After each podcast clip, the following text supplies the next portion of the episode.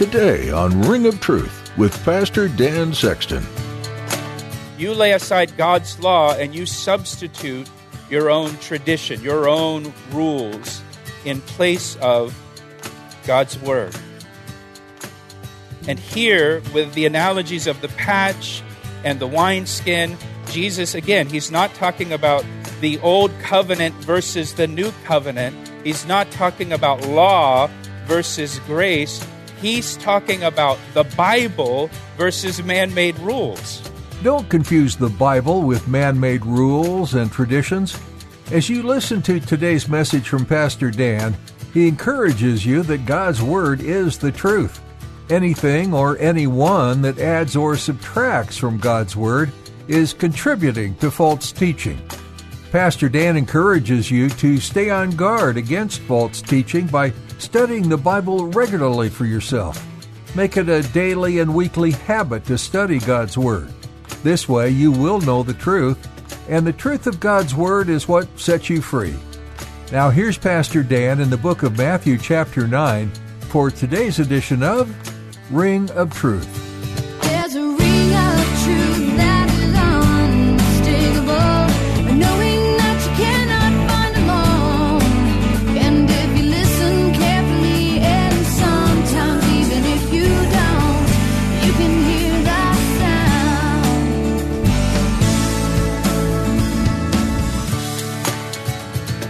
Matthew chapter 9, we left off at verse 14.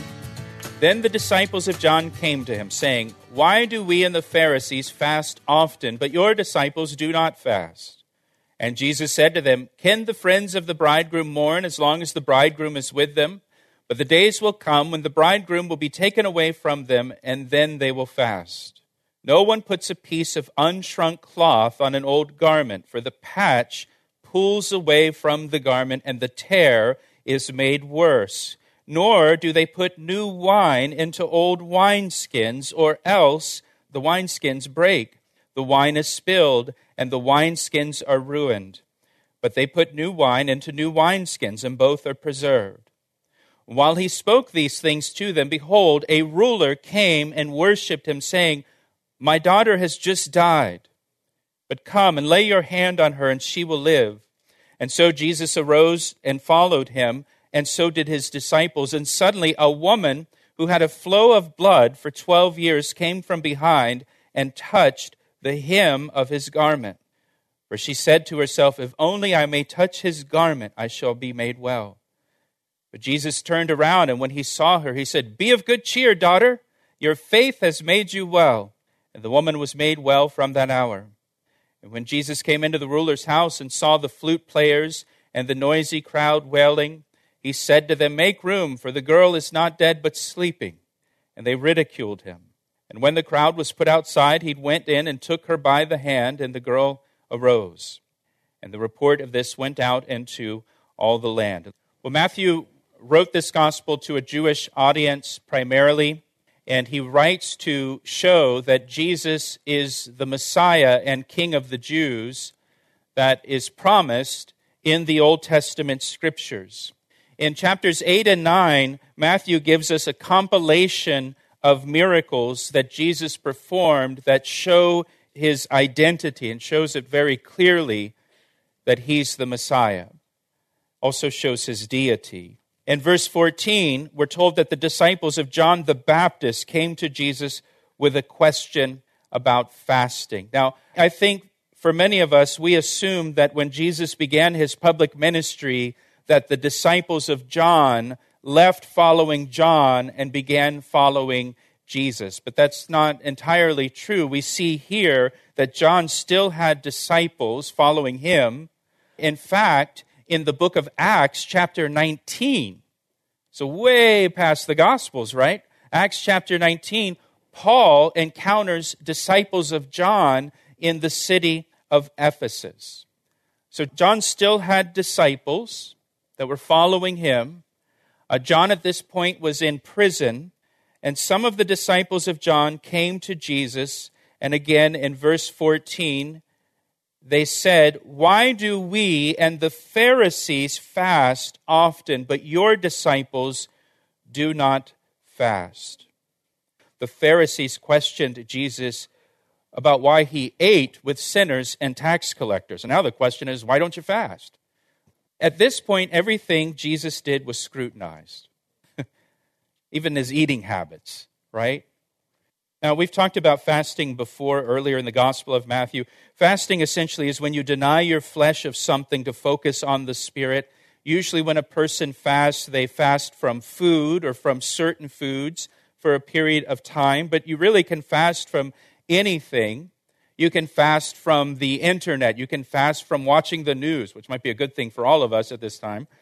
But uh, again, it's just denying yourself of something, usually food, so that you can focus on the spiritual, so you can focus on prayer and seeking the Lord. Fasting sharpens our spiritual senses. Now, here's the thing listen. The law of Moses, remember, these are Jews. They're under the law of Moses the law of Moses required fasting on one day of the year, the Day of Atonement. And that's recorded in Leviticus 16, verse 29, if you're taking notes. That's the only day of the year Jewish people were required by God to fast. Now, there were other occasions in the Bible when people fasted. For example, during times of national calamity, uh, like when King Saul and his son Jonathan were killed in battle, we read in the Old Testament that the nation of Israel fasted after the death of their king. Daniel, the prophet, of course, fasted, sometimes called the Daniel fast. David fasted when his, his child was sick and dying. We read that David fasted. The Jewish people fasted as a nation in the book of Esther.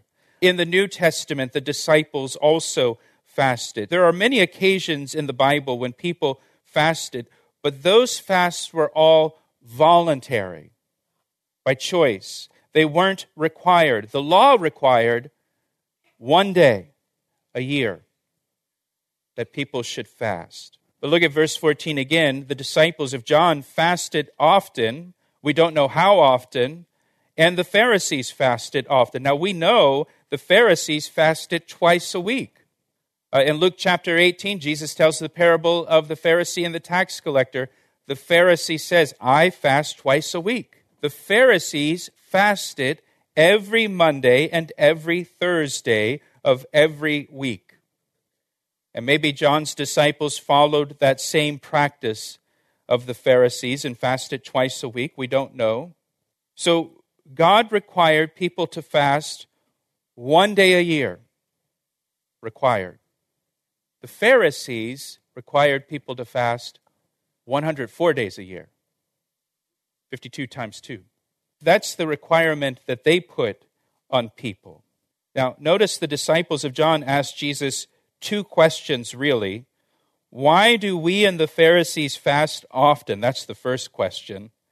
But your disciples do not fast. That's the second question. And if you notice here, Jesus doesn't answer the first question about why they fast so often. By being silent, it's almost as if Jesus is saying, I can't tell you why you fast so often. God doesn't require it. You tell me why you fast so often. He doesn't answer the first question, but he does answer the second question in verse 15. Jesus said to them, Can the friends of the bridegroom mourn as long as the bridegroom is with them? But the days will come when the bridegroom will be taken away from them, and then they will fast. Jesus uses the imagery of a wedding here. And the imagery of a wedding is used often in the New Testament to describe Jesus' relationship to his church, with Jesus as the groom and the church as his bride. A wedding, as you know, is a time of celebration. It's not a time of mourning, it's not a time of, of fasting, if you were invited to a wedding and on the wedding invitation it said for the reception, we're going to spend the time praying and fasting, you're going to skip the reception. We'll just go to the wedding and then go out to eat or something. A wedding is a joyous occasion with food and a DJ and you know the, the, the cha-cha shuffle or whatever and the cupid shuffle and all those stupid dances that we do at weddings. Jesus said here, you know, do the wedding guests mourn when they are with the groom? And of course not. While Jesus is here on earth, it's a time to celebrate. But look at the end of verse 15. Jesus says, But the days will come when the bridegroom will be taken away from them, and then they will fast. Now, this is a veiled reference to his death. And this is the first time Jesus makes reference to his death in the Gospel of Matthew. Later in the Gospel, he will get more specific and direct, especially the closer he gets to his crucifixion. In fact, in Matthew chapter 20, Jesus will make it very plain to his disciples. He will say, We are going up to Jerusalem, and the Son of Man will be betrayed to the chief priests and to the scribes, and they will condemn him to death and deliver him to the Gentiles to mock and to scourge and to crucify, and the third day he will rise again. That's pretty clear. This is why Jesus Christ came from heaven to earth. Jesus Christ came to die on the cross for our sins. This was his purpose in coming. This was his mission to offer himself as a substitute in our place, to die in our place. The disciples will sorrow and fast when Jesus is taken away and crucified. But their sorrow will be temporary. Because on the third day, he'll rise again from the dead, he'll be resurrected. So now, when Jesus is with the disciples, now it's not the time for his disciples to fast. Now it's time to celebrate. By the way, the Bible tells us that one day the Lord will come for his church and take us all to heaven. And you know what we're going to do in heaven? We're going to have a great big feast called the marriage supper of the Lamb. We're going to have a big celebration, a wedding reception in heaven with Jesus. We'll return to Pastor Dan's message in just a moment. First, Pastor Dan would like to tell you about the new Calvary Chapel Ellicott City app. We recently launched an app for our church and we're really excited about it. It's designed to keep you connected to our radio ministry, Ring of Truth, as well as to our church, Calvary Chapel. And get this, we have over 1,200 sermons on the app. The app is super convenient, it's easy to use, and allows you to listen to Bible studies anytime, anywhere. So download the app right now, search for Calvary Chapel Ellicott City in your app store, or just follow the links on our website at calvaryec.com. What a great way to stay connected to Scripture. Now, back to today's message on Ring of Truth. Now, Jesus used this question about fasting as an opportunity to teach a larger point about his ministry and its relationship to Judaism. Look at verse 16. He says, No one puts a piece of unshrunk cloth on an old garment, for the patch pulls away from the garment, and the tear is made worse. Nor do they put new wine into old wineskins, or else the wineskins break, the wine is spilled, and the wineskins are ruined. But they put new wine into new wineskins, and both are preserved. Now, some of you may remember when you bought blue jeans with no holes in them. You actually made your own holes in your blue jeans. Today, you pay extra money for holes in your blue jeans. This is what is wrong with this current generation, right?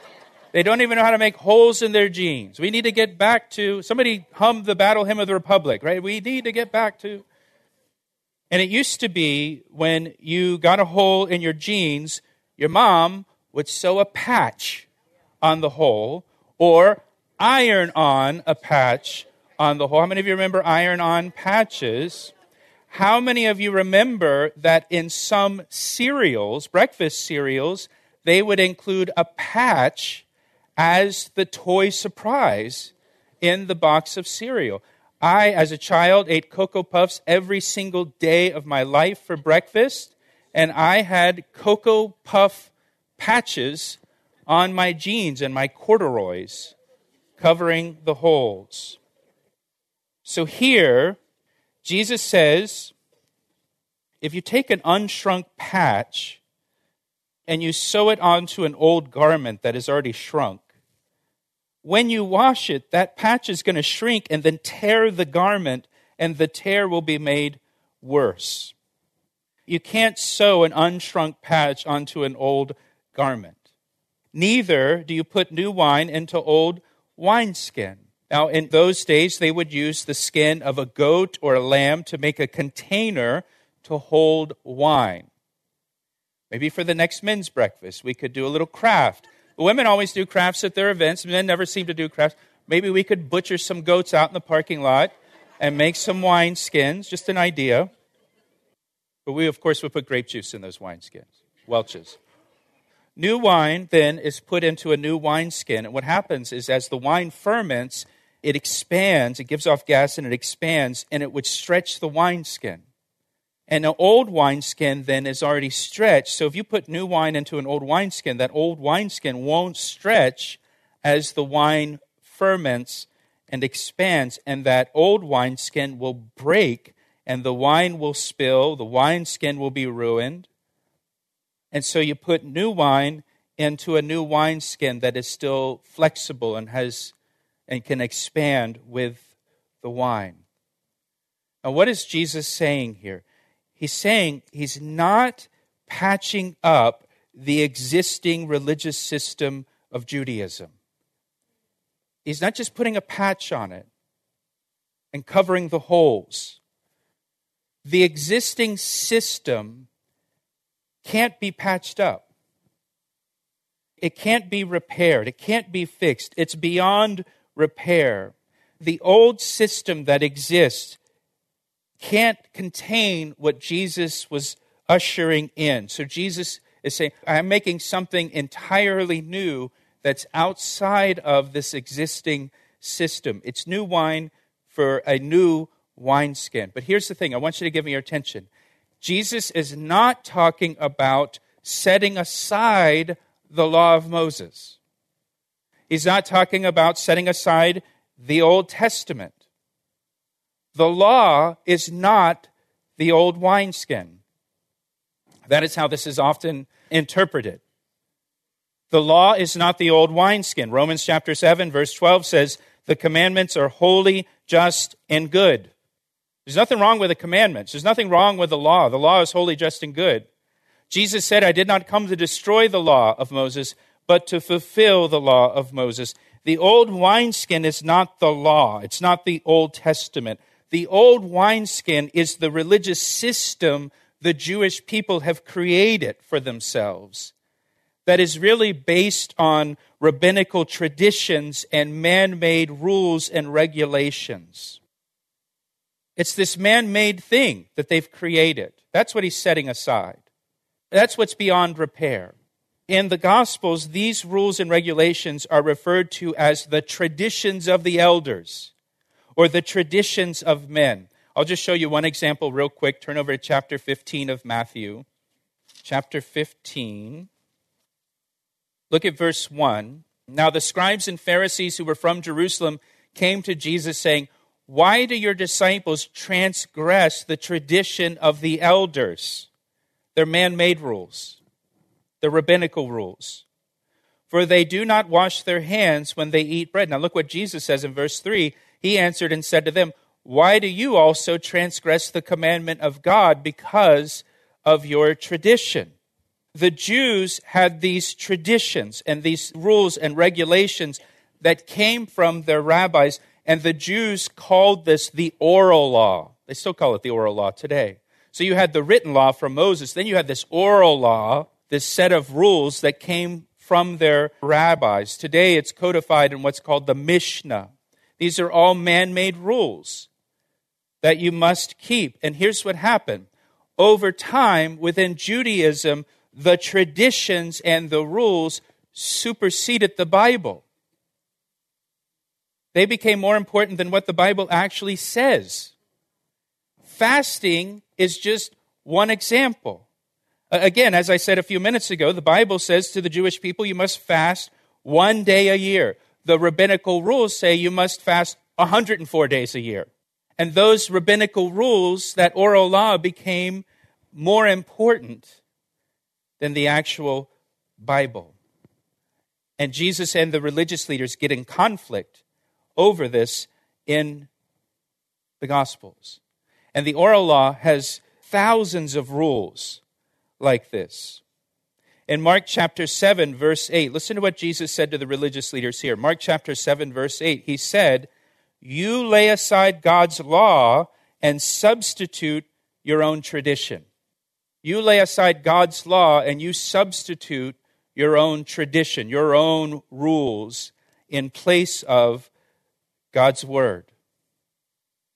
And here, with the analogies of the patch and the wineskin, Jesus, again, he's not talking about the old covenant versus the new covenant. He's not talking about law versus grace. He's talking about the Bible versus man made rules. He's talking about the Bible versus not Bible. That would be the name of a good game show, right? Bible versus not Bible. Is it Bible? Is it not Bible, right? He's talking about God's word. Listen, he's talking about God's word versus man's word. He's talking about God's wisdom versus man's wisdom. And they departed from what the word of God, what the Bible actually says, and they have gotten so far away from the Bible, there's no patching it up. There's no repairing it. There's no fixing it. It is just too different from what God intended in His Word. So Jesus said, I'm, I'm just doing a new thing here. It's a new thing. It's new wine and a new wineskin. Now, listen to me. Give me your attention. The issue, the issue, it's always God's Word versus man's Word. God's wisdom versus man's wisdom. That is still the issue today. This was the issue in the Protestant Reformation the Bible versus man's words. That is still the issue today. What happened in Judaism happens in churches and happens in denominations. Even to this day, it's still the issue. Churches and denominations can depart from the word, they can depart from the Bible, they can depart from sound doctrine. We're not talking about style. I'm not talking about like hymns versus contemporary worship or, you know, suits versus come as you are, casual dress. Um, no, we're talking about Bible versus not Bible. God's word versus man's word. God's wisdom versus man's wisdom.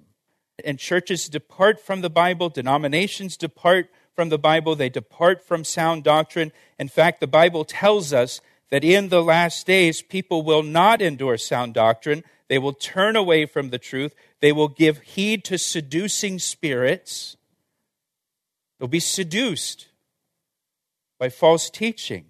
So we should expect it to happen because the Bible says this is what's going to happen in the last days. And churches and denominations can get so far away from the Bible that there's just no patching it up. There's no repairing it. There's no reforming it. There's no bringing it back to sound doctrine or bringing it back to the Bible. And if you attempt to fix it, it's like putting a new patch on an old garment. You're just going to make the tear worse. And so God has to just do a new thing. He asked me how I know, and I say it rings truer than the You've been listening to Ring of Truth with Pastor Dan Sexton. Currently, Pastor Dan is teaching through the book of Matthew, chapter by chapter and verse by verse. This is a book that may cause you to be curious about the history before and also what comes after.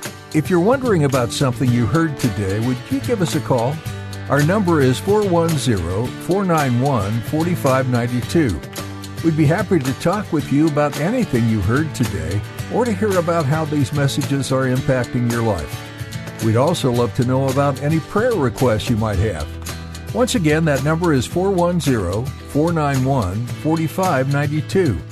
Would you be willing to pray for the ministry of Ring of Truth? So many listeners may be hearing life giving scripture they might not hear elsewhere. What an opportunity to reach people who are lost and without hope in the world. We'd be grateful for your prayers as the word is going out through these messages. If you'd like some specifics, we'd ask that you pray that lives would be changed and that God's kingdom would have more and more souls join him because of the truth of his word. Thanks so much for listening today and for praying. If you'd like to hear more messages like this one, We encourage you to go to calvaryec.com. Next time, Pastor Dan will continue on in the book of Matthew, right here on Ring of Truth.